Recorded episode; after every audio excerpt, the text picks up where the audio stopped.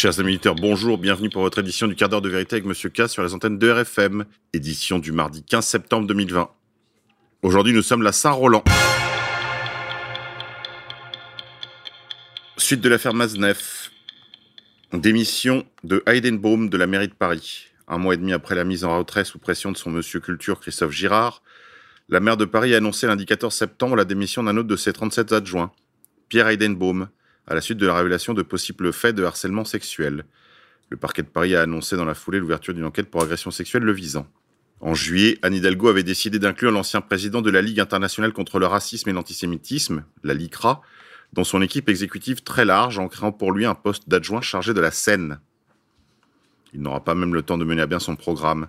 Vendredi matin 11 septembre, Anne Hidalgo et sa garde rapprochée ont été mis au courant de possibles faits de harcèlement sexuel par Pierre Heidenbaum à l'encontre d'une collaboratrice. Comme Christophe Girard en juillet, Heidenbaum a démissionné de sa fonction d'adjoint, mais pas du Conseil de Paris. Il continuera donc à toucher une rémunération et pourra participer s'il le souhaite aux séances du Conseil. La prochaine doit débuter le 5 octobre. Qu'observateur. Je vous recommande la lecture de nos confrères de la rédaction, leur très bon papier intitulé Marion Maréchal lance son OPA sur la droite LR mourante. Coincé entre un parti national puissant et le parti bourgeois libéral libertaire de la Macronie, la droite française classique fait la gueule et compte ses déserteurs. Un à un, ces élus qui veulent survivre au naufrage décrochent soit pour le RN, soit pour le LREM. Dissidence encore. Qui veut déboulonner la statue de Louis IX à Saint-Louis, Missouri? Par le professeur E. Michael Jones, à retrouver sur le site d'égalité et réconciliation. Conservatisme encore? Marion Maréchal engage l'offensive contre Marine Le Pen sur sa stratégie électorale. L'ancienne députée du Vaucluse a critiqué publiquement la reprise en main du parti par sa tante. Derrière la querelle de personnes affleure le débat sur la ligne politique pour la présidentielle de 2022. Couillonavirus. Partout progresse la résistance. Professeur Perron, professeur Toubiana, ils sont de plus en plus présents sur les plateaux télé et ils posent les bonnes questions. À savoir, où sont les morts? Où sont les hospitalisations? Droite des valeurs. Jean-Marie Le Pen lance son INA nationaliste. Le fondateur du Front National crée son propre institut afin de mettre à disposition du grand public les archives retraçant son parcours politique. C'est un projet maintes fois annoncé, dont on croyait les plans perdus quelque part entre une pile de cartons et le monceau de reliques qui encombre invariablement le manoir de Montretout. L'Institut Jean-Marie Le Pen a finalement été créé cet été, comme l'atteste le journal officiel du 29 août dernier, avec pour mission la conservation pérenne, l'exploitation et la valorisation du fonds d'archives politiques et historiques propriété de M. Jean-Marie Le Pen afin d'en permettre l'accès au grand public. Mémoirité aiguë. Selon un sondage, l'enseignement de la Shoah fait encore l'objet de crispations sur fond de querelles mémorielles. Deux jeunes Français sur dix affirment avoir déjà observé un ou plusieurs élèves remettre en cause un aspect du génocide des Juifs lors d'un cours, selon un sondage IFOP, pour le journal du dimanche et l'Union des étudiants juifs de France.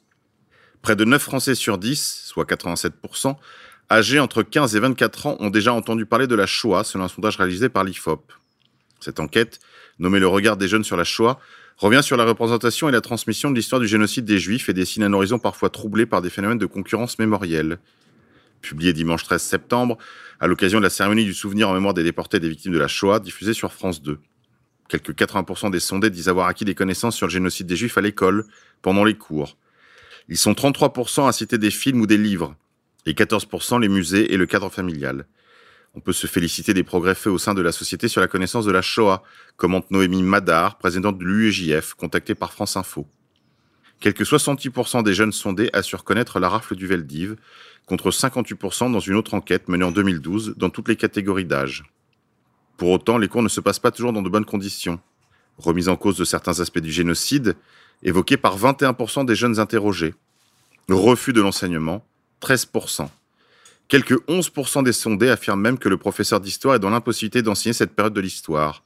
Lors d'interventions dans des classes, nous avons déjà été confrontés à des propos très virulents d'élèves. Quand ils sont confrontés à cet antisémitisme du quotidien, on imagine mal comment des élèves juifs peuvent rester dans ces classes. Le sondage dévoile également l'influence des propos négationnistes sur les plateformes de vidéos en ligne et les réseaux sociaux. Ainsi, près d'un jeune interrogé sur trois 29%, affirment avoir déjà lu ou visionné un contenu remettant en cause l'existence de la Shoah, avec un pic chez les sympathisants du RN de 52%. Au sein de ce panel déjà exposé au révisionnisme, plus de la moitié disent avoir consulté une ou plusieurs vidéos sur YouTube, 40% sur Facebook, 14% sur Instagram et 11% sur un site internet. 35% des jeunes interrogés penchent davantage pour l'affirmation selon laquelle les propos négationnistes relèvent de la liberté d'expression et doivent en conséquence être considérés comme des opinions politiques. Couillonavirus, reconfinement. Israël annonce un reconfinement national. Ce dimanche 13 septembre, Israël a annoncé la mise en place d'un nouveau confinement général pour tenter de stopper la hausse du nombre de cas de Covid-19 sur son territoire. La décision est prise pour une durée d'au moins trois semaines, avec l'option d'étendre cette mesure, a précisé le Premier ministre Benjamin Netanyahou lors d'une allocution télévisée. La semaine dernière, une quarantaine de villes, notamment au sein des secteurs arabes et des juifs ultra-orthodoxes, s'étaient vues imposer un couvre-feu. À l'approche des fêtes juives, ce confinement doit permettre d'éviter la propagation du coronavirus lors de rassemblements au sein des foyers ou des lieux de culte. La mesure est applicable dès vendredi et la fête de Rosh Hashanah. Elle se maintiendra pour Yom Kippour et doit prendre fin après Sukkot aux alentours du 9 octobre. Cette décision est très étrange lorsque l'on considère qu'Israël constitue, pour ainsi dire, la capitale du monde de demain. Et s'ils se permettent de faire ça à la tribu de lumière, que nous feront-ils à nous? Voilà, chers amis, sur cette bonne nouvelle, on se quitte en musique. Aujourd'hui, je vous propose Oiseau. Eh bien, mesdames et messieurs, bonjour Cette fois-ci, ben, on a décidé de vous faire une chanson sur nos amis vignerons. Parce que je pense que depuis que nous sommes tous en confinement, eh ben, on en a sauvé un paquet de vignerons. Voilà.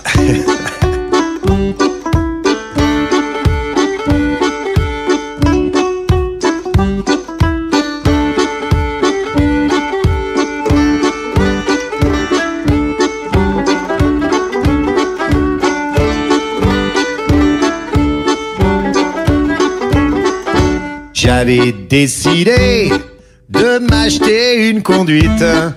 J'avais craché, juré d'avoir quelques limites. Mais là, comment faire? Je ne peux pas me défiler avec le gel de cette année. Soyons solidaires, boire un canon, c'est sauver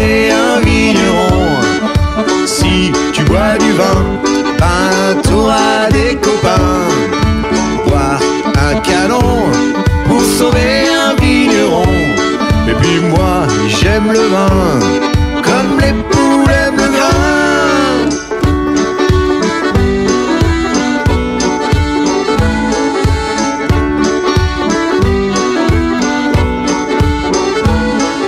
Ciel comme un chapeau, ça te remplit un tonneau. Tonnerre en février, les fûts sont bons pour le fumier. Les hommes de la vigne, tu peux draguer leurs copines, mais ne leur dis jamais que leur pinard est mauvais. Boire un canon, c'est sauver un vigneron. Si tu bois du vin, ben t'auras des copains.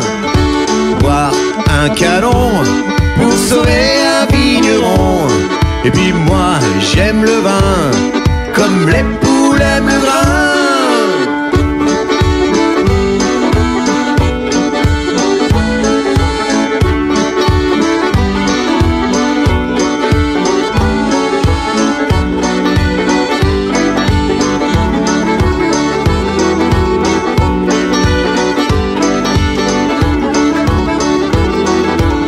un magnum pour une soirée en amoureux.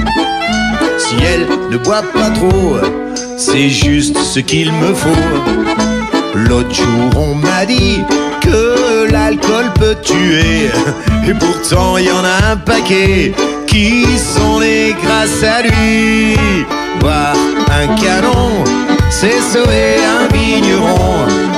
Si tu bois du vin, ben t'auras des copains. Boire un canon pour sauver